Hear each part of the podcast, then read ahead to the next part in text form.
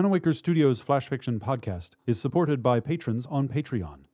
To find out more or to add your support for as little as a dollar a month, visit patreon.com slash manawaker.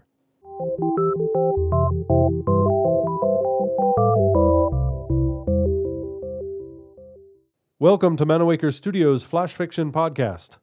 I'm CB Droege. This week, Speakers by Joe Bauman. When the children begin babbling, noises gurgling up amongst their bubbly spit and the flailing of their pudgy arms, we take them to the doctor for the procedure.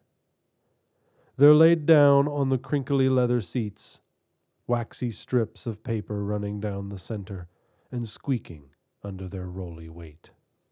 After they're conked out by a solid dose of general anesthetic, one of the pediatricians, we all hope for the youngster with the thick mane of chestnut hair, she has the steadier hands, comes in and sews their lips shut. She uses a synthetic ropey steel, pliant but firm, the kind that has enough give for breathing but won't rip out through the skin of the more resistant and petulant toddlers, dabbing away the little beads of blood that pop up on their skin where the needle pierces through. We explain then, after they've come out of it, once the goosey fog of Diprivan has lifted and the terror has drained from their eyes, we tell them over and over. And by tell, of course, we mean write on the erasable boards that hang from our necks that it's for their own good, that if we don't do this, they'll waste their 100 words too fast, and they'll lose their tongues. The frenulum and styloglossus and hyoglossus simply dissolving, the veiny muscle sliding out of their mouths like a dead slug, lolling on the floor to rot. Even though we know they're too young to truly understand, their faces twisted with the implosive feeling of betrayal that leaves knots in their roomy, slippery chests. We write down everything, all that we are capable of explaining, despite the fact that there is no explanation at all. It's happened to too many of us, we say. We were thoughtless with our speech, didn't consider how fast 100 words goes by, how little you can actually say in such a space especially if you are wasteful or indecisive. We've expelled our tongues while yelling at the television, watching football and lamenting dropped passes, while arguing over the president during Thanksgiving dinner between sips of cheap white wine, while exhorting wildly on the cusp of orgasm and groaning into soiled bed sheets. The severance isn't painful so much as discomforting a vacuuming excision that feels like getting the wind knocked out of you and being unable to ever fully catch your breath. And so we take it upon ourselves to save them, these new children. We barely speak to them, and that helps, grinding their acquisition of language to a crawl. But there is still television, and movies, and music. They hear human voices on YouTube and podcast and Sesame Street. We know they must develop their voices in some way. Feel the gurgling rise of self expression that stretches from the groin to the glottis. They will need to be able to say, I love you, to propose marriage, to greet police officers, and choose paper or plastic bags. Their ability to evoke these things in writing or with their sacred limited voices comes, we know, through the capacity to speak, which comes only from hearing words dictated by real living vocal cords.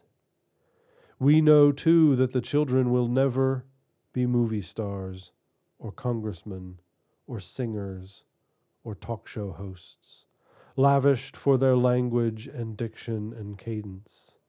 They will not become comedians that leave audiences in teary laughter, sides stitched with humored cramps, or voiceover workers extolling cleaning products or new prescription drugs. The children can hum and whistle and dance, but never debate from behind a particle board podium or belt out the national anthem at all star games. We want them to savor their words, to not waste them before they comprehend their meaning, the weight and significance. Losing their tongues while still entrenched in diapers or nursing or sleeping with nightlights or wetting the bed or cowering at large dogs and blaring noises. So, despite their rage and sense of violation and betrayal, we stitch them up shut up their lips for them until they come of age, until they understand menstruation and the potential consequences of sex, until they can drive cars and ask customers if they want fries with that.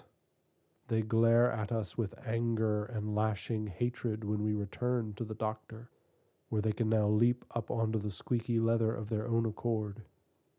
Wincing as the threads are plucked out, leaving their skin dotted with tiny, permanent scars, some of the holes forever gaping, which they might fill with silver studs or larger garish hoops and bangles as a show of defiance toward what we've done to them.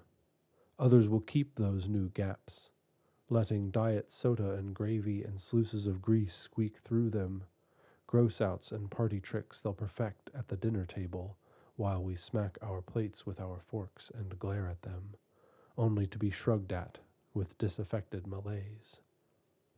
But we will accept this rage, this rift, this vitriol, because we know that they need their storehouse of one hundred words. Only by enslaving them to silence for so long will they appreciate what we have forced them to retain. Only then will the children be able to choose their own words, begin the countdown to the loss of their tongues, fill their mouths with that glorious vibration of sound.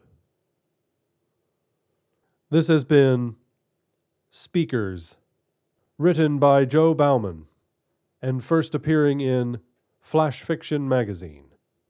For more information about Manawaker Studios' other projects, including books and games, visit manawaker.com, which is also where you should go to learn more about the authors featured on this podcast or to get details about submitting a story. The Flash Fiction Podcast theme song is by Kevin MacLeod. Manawaker Studios' director of DICE is Ben Baston.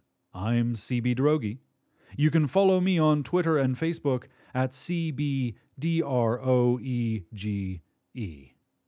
Thanks for listening.